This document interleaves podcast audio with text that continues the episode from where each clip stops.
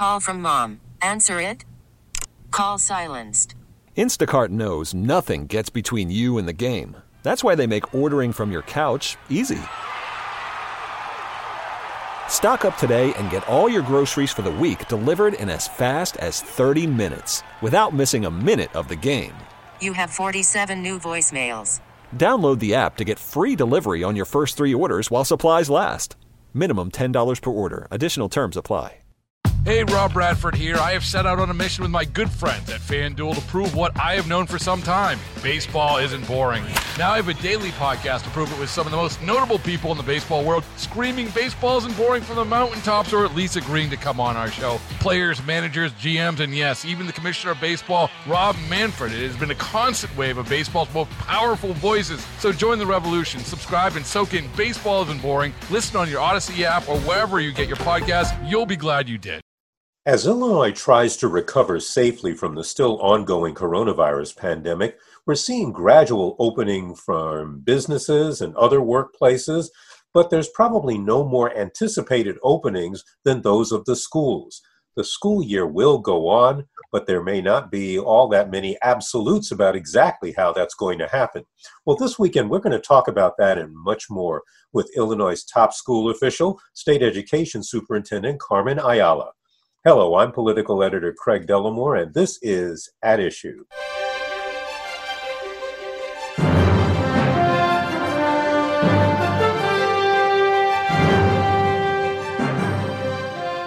Carmen Ayala was selected as Illinois' 30th State Superintendent of Education in February of 2019. So she had to wait an entire year to be immersed in perhaps the most challenging crisis in the history of Illinois schools. She has certainly had the experience to handle challenges. She began her three decades in education as a Chicago school teacher. She's been a teacher and a school official in Aurora and other suburban school districts. She was superintendent of the Berwyn North School District when she was chosen for her current job. We are practicing social distancing for this interview. We're doing it via Zoom conferencing. Dr. Carmen Ayala, thank you very much for joining me. Thank you so much for the invitation. It's my pleasure. So I've got to ask if they told you that what is your second year on the job was going to be like this, would you have taken it? I never in my wildest dreams uh, did I even think something like this uh, would happen. And I think that's true of just about everybody in any position that they have. It's certainly unprecedented times. Um, and I think we're trying to do the best that we can with uh, the situation at hand. Well, and you know, this is uh, this is where all the preparations that we've supposedly been making all these years uh, tends to come back, uh, and and we get to use it. The, the state seems to well, there are so many different school districts around the state, and they look to you and the uh, Illinois State Board of Education for guidance. How do you come up with guidelines that can work for all of them, and and make schools safe? Well, first and foremost, Craig, the most important thing is the safety and well-being of our students and the staff that work with our students. That's number one priority.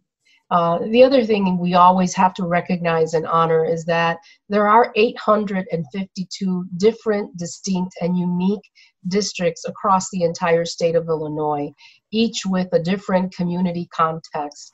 And so we need to make sure that uh, we are looking at the differences uh, in those communities so that they can uh, begin to address um, opening of school. How much flexibility uh, do these districts have? Well, as I mentioned, the health and the safety remain our number one priority. Uh, we work very closely, the agency works very closely with the Illinois Department of Public Health. And so we look at science, we look at the data, we work with uh, the IDPH, and there are, you know, some areas that are definite requirements. The wearing of masks, for example, uh, in the face coverings, the the not having more than 50 individuals gathering in a space, which is what is in the phase four of uh, the Illinois plan uh, the social distancing, making sure that there is six feet of distance between individuals as much as possible. We want to make sure that there's symptom screenings that are conducted uh, with self certification for every individual that's entering our schools, that they are symptom free. and we want to make sure that cleaning and disinfection of our schools is occurring at a much more frequent basis. Um, and you know the state has has especially you mentioned one of the first the first thing you mentioned was masks, uh, and while I think most school districts are are going along with it, you've had some resistance, and uh, in fact, I don't know how much you can say about this, but the state has sued three school districts that basically said, no, we're not doing, we're not enforcing that. That is accurate. Um, you know, this this question obviously is during pen, some pending litigation, um, and and I'm not a, a lawyer necessarily, so it's a question that probably should be addressed by the Attorney General's office. Um, but my understanding regarding this litigation is that um, the governor's authority to issue an executive order to protect the public health and the safety for more than 30 days has been upheld by numerous Illinois courts around the state, as well as the federal trial and appellate courts. Um, there's really only one court that has reached an opposite conclusion. Uh, that is the decision from Clay County. Uh, that case, while an outlier, is still not yet final uh, and, re- and is still pending. Um, and so the decision is now uh, enforceable, it is my understanding, uh, only in Clay County, unenforceable in Clay County. Um, now, can you talk a little generally about masks? I know, you know, this case aside, how how are you going to a in not if not enforce it, make sure that the districts are following it, and you know, even among the kids themselves, the students themselves? How do you get little kids to keep their masks on? Well, I have uh, two granddaughters of my own who are three and five. And everywhere we go, when we leave the house, they're already used to wearing their masks. And while they're in the store, while we're shopping, they they have their masks on. So I think that um, children see it on TV, children are using it at home going out. Uh, they're utilizing the masks. So I think that there is already uh, children uh, exposed to and used to using the masks. Uh, we know that the masks provide protection for the spread of the virus. And so during the school day, for example, we released today our fall 2020 learning recommendations. And we, of course, want the masks to be used when there is in person instruction. But we encourage that there be opportunities uh, for breaks, for example, when children are taken outside and there is the ability to have the social distancing where they can, the masks can be removed and they can get some fresh air uh, while they're eating and how um, the social distancing is taken place and and they, they, obviously they would have to remove the mask. So i think that there are ways that um, teachers can provide opportunities for some breaks uh, but we want the masks to be used uh, because we know that that they really help with the prevention of spreading of the virus I want to talk about the other side of the coin for a minute before we go into some more general things, and that's the uh, the news that we had as we were getting closer to the week's end. That uh, at least at the outset of the reports, we're seeing 36 students at Lake Zurich High School have tested positive for the virus. Um, the school officials there say it's likely that it happened in social settings um, before, and these are mostly athletes, I believe. Uh, who were reporting for sports training. And aside from, you know, I mean, obviously the school system's willing to uh, in, enforce the mask and the screenings, but how much of a concern is it when you can get a group of students like that testing positive and how worried are you that you're going to see more cases like this? Well, you know, I think that as we started off our, our conversation, you know, each district uh, is making the determination of uh, how they will reopen school. We know that uh, school districts are surveying parents, they're surveying their staff, they're gathering information, they're working with their local county health department. And so those things need to happen because of you know, as I mentioned, the 852 separate and distinct districts. Um, we know and we will be distributing rather shortly. Uh, the governor's office was able to secure 2.5 million masks so that every single child and every single staff member, uh, educator in our schools would have a mask.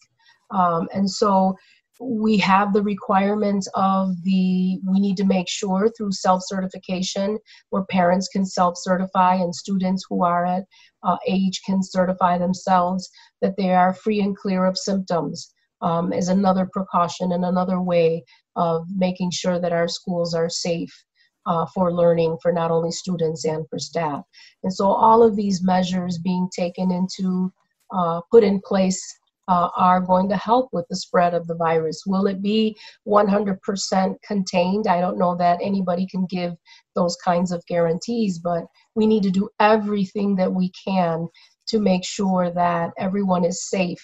And these precautions identified by the Department of Public Health um, are vetted by the data, by science, and are the things that we need to do to uh, protect and secure students and staff.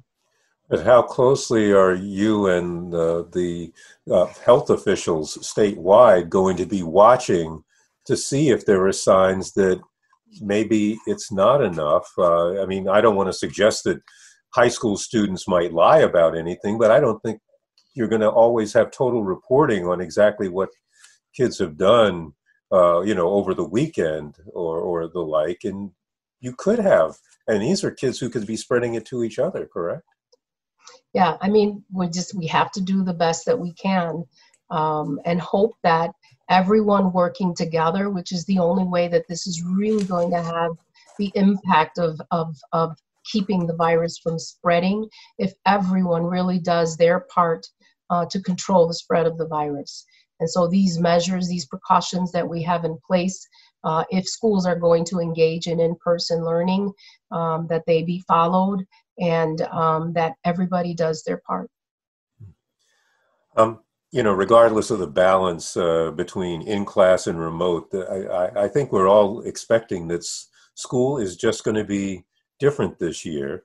Um, admittedly, every district is going to be different, but what do you think are going to be the the overarching things that are probably going to be different everywhere? What do we have to get used to besides just the mask and the, the PPE and such? I think that uh, one of the things that I have continuously messaged to our uh, school leaders and district leaders is flexibility. Uh, flexibility in that you need to have a plan A, a plan B, and a plan C because we don't know. We're trying to do the best that we can and work together to contain this virus, but you know, it it evolves uh, you know di- it could be different. Uh, and so we need to be prepared uh, for in-person instruction for remote instruction for potentially blended instruction. And we need to prepare staff provide professional development um, and make sure that uh, the devices are in place uh, should we need to go to and continue remote instruction, uh, which is why the federal CARES funding and the GEERS funding that the governor received, uh, the portion that went to the Illinois State Board of Education was predominantly dedicated to uh, closing the, uh, the digital uh, divide gap. And so, with CARES funding, there was uh, $569 million uh, that was allocated to Illinois. 512 of that already went directly to the schools they have uh, completed their budgets, they've been approved, and they're already accessing those funds. And the majority of those funds are intended to help uh, school districts make sure that students had devices, families had devices, and that there was connectivity in place as well. The governor's office uh, provided the Illinois State Board of Education, K 12, uh, schools with an additional $50 million. And so the majority of that funding also was dedicated to making sure that students had the resources and the connectivity. Uh, in addition to that, a portion of those funds was dedicated for uh, towards professional development, not only for teachers on how to manage. You know, it's very different to teach in person in a classroom than it is remotely. And so, how, how can we help teachers, give them more tools uh, and resources to teach remotely? And how can we also provide uh, some information and, and, and, and resources to parents as well? How much uh, added help is available for the poorer districts? Because, I mean, not all districts are either created equal or, or sitting on the same tax bases. And what is being done for the districts that have further to go before they're ready for meaningful uh, remote learning? Well, the federal uh, CARES and GEERS funding that I just spoke about, the 512 million was allocated to schools based on uh, the Title I formula, which is the, uh, the resources that are used for disadvantaged youth, for low income. Um, and so our schools that are uh, most, um, that do not have the resources were the schools that predominantly received much of that funding. The additional funding that we received at the agency, which was about 54 million, and then the additional 50 million of the GEERS funding, um, the majority of that uh, is out to school districts to apply, and the priority are for those school different districts that are uh, 70% or below in their adequacy target. So the funds are intended to help support those schools that lack in the, some of the resources that they need. You're listening to News Radio 780's At Issue. I'm political editor Craig Dellimore. We are talking via Zoom conferencing with Illinois State Superintendent of Education, Carmen Ayala. Um, so much of school is is communal uh, assuming we're talking about people actually being in the buildings, but things like arts, athletics, music, uh, to what degree do many of these things have to be put on hold, and are they going to be put on hold, you know, for a year? You know, it, it currently, even before uh, COVID nineteen, there was variance in our schools with regard to uh, art and music and extracurricular and things of that nature. So I don't want people to have the assumption that you know every single school across the state of Illinois um, had uh, these courses.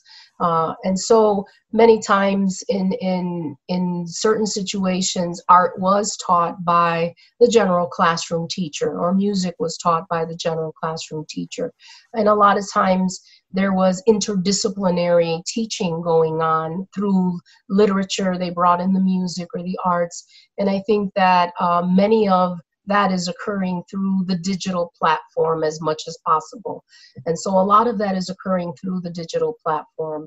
Uh, there may be opportunities with uh, the phase that we're currently in, phase four, in the restore um, reopening of Illinois, that you know schools can have up to 50 students in a space uh, with the appropriate social distancing, so that an art class could be be uh, uh, taking place or a music class could be taking place um, albeit you know the space would have to be prepared and and those kinds of things so i think there's opportunities for some creativity uh, and i think our schools are trying to do their very best to offer as much as possible uh, to our students moving forward have you seen much in the way of districts learning from each other? I, I don't know how much contact districts have with one another, but I know there are, you know, district superintendent associations and such. Are they learning from each other? Are they passing tips along? Uh, yes, actually. Um, this is something that I'm just, you know, very proud of our leaders across the state. I know for a fact that uh, South Suburban school superintendents are having weekly phone calls where they are checking in with each other, they are sharing information, they are brainstorming together. And I think that there is a lot of sharing going around across the different regions of the state. In addition to that, as much as I can, when I hear of how a district is addressing um, their opening, we share that with um, my messaging and, and our weekly newsletter. And that's done to also provide districts uh, another colleague that they can reach out to and have conversation with. Uh, because together is, is how we're really going to make this work for all of our students in Illinois. Um, what can school officials say to parents who worry that even with hybrid learning, that the students are losing things in the translation that they may never get back. I mean, you know, we obviously had that problem with seniors this year who were worried about um, whether their college applications or whether they were making the right preparations for college. Uh, how do we make sure that they really are being prepared?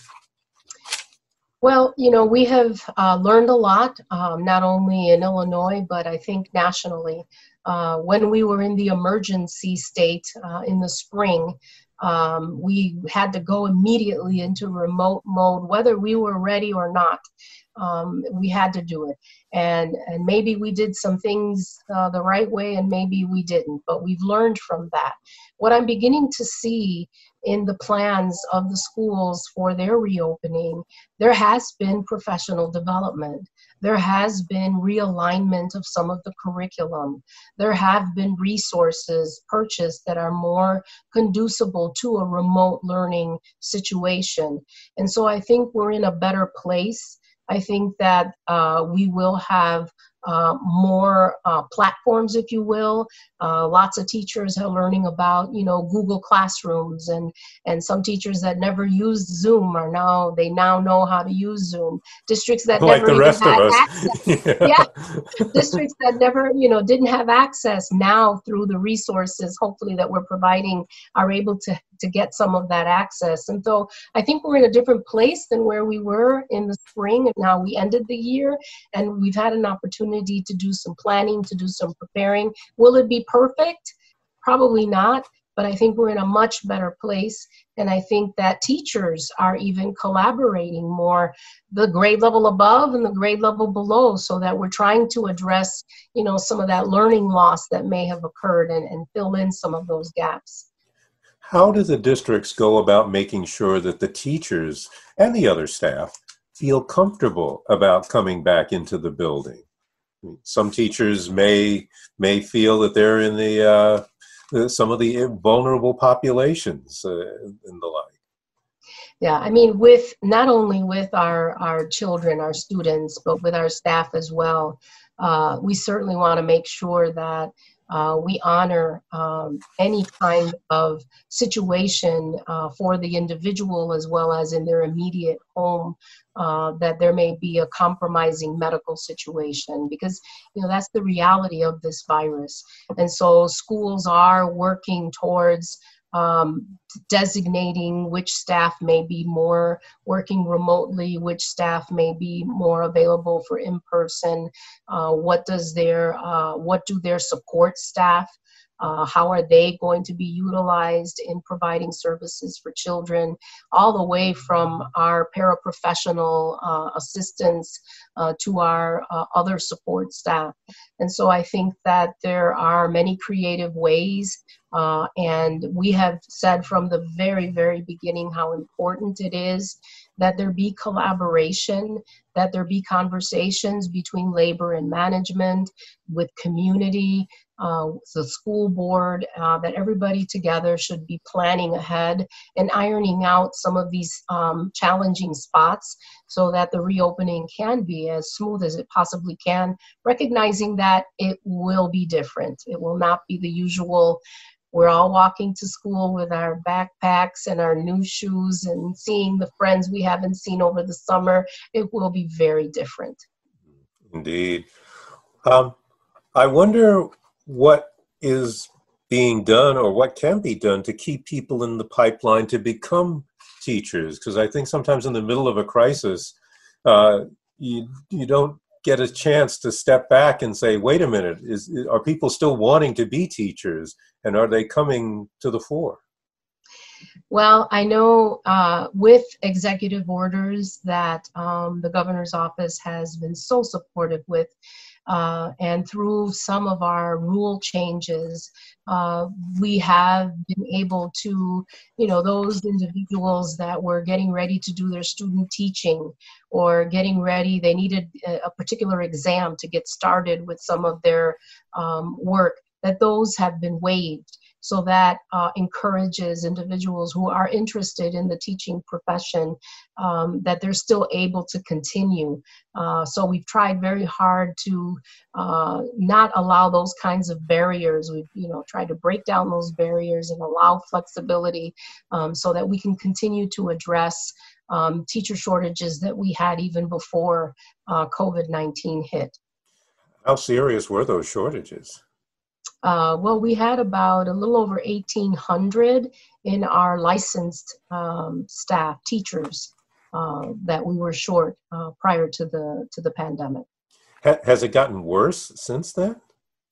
I don't have uh, data right now um, you know, because we're we're addressing the reopening of yes. the pool and the closing. Exactly. Um, so you know, that's I I, I couldn't uh, reply to that with specific data that I would want to give you. But not specific. Do you have a feel for it? That are you you know? I mean, you're hearing from districts that are saying, "Gosh, we're you know we're we're we're worse off than we were before."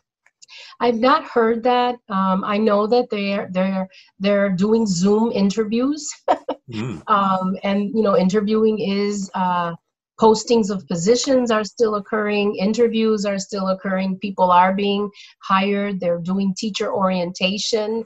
Those kinds of things are still occurring. Um, so i don't you know districts did not stop in trying to fill their positions. So over the summer they've been along with you know trying to uh, get a plan in place and and address these issues. They have also been working on you know the hiring and those kinds of things they normally do you know, in the in the midst of uh, this pandemic, I think it's easy to forget that the ISB, the uh, State uh, Board of Education, has has has other functions other than uh, putting out forest fires. Uh, what what are the what are the day to day things that still have to go on, even as you you know make sure that we're ready for a completely different school year? Well, you know, we have to get all of our, you know, fiscal year 20 operational systems rolled over and ready and in place. You know, the calendar, uh, any of the grant, you know, applications, um, any of the fund, other funding things that happen during this time uh, data collection that needs to occur. Uh, we have to still prepare for a school report card, which we will be communicating what are those data elements that we are not going to be including uh, because of the pandemic. So all of that work still occurs and has to take place because there are statutory requirements and deadlines that still have to be met. And overall, has has either the agency, the the department, or the system in itself taken a real hit that isn't being covered by the kind of federal funds that you're getting in? No, I we have over 400 staff members who are now working remotely.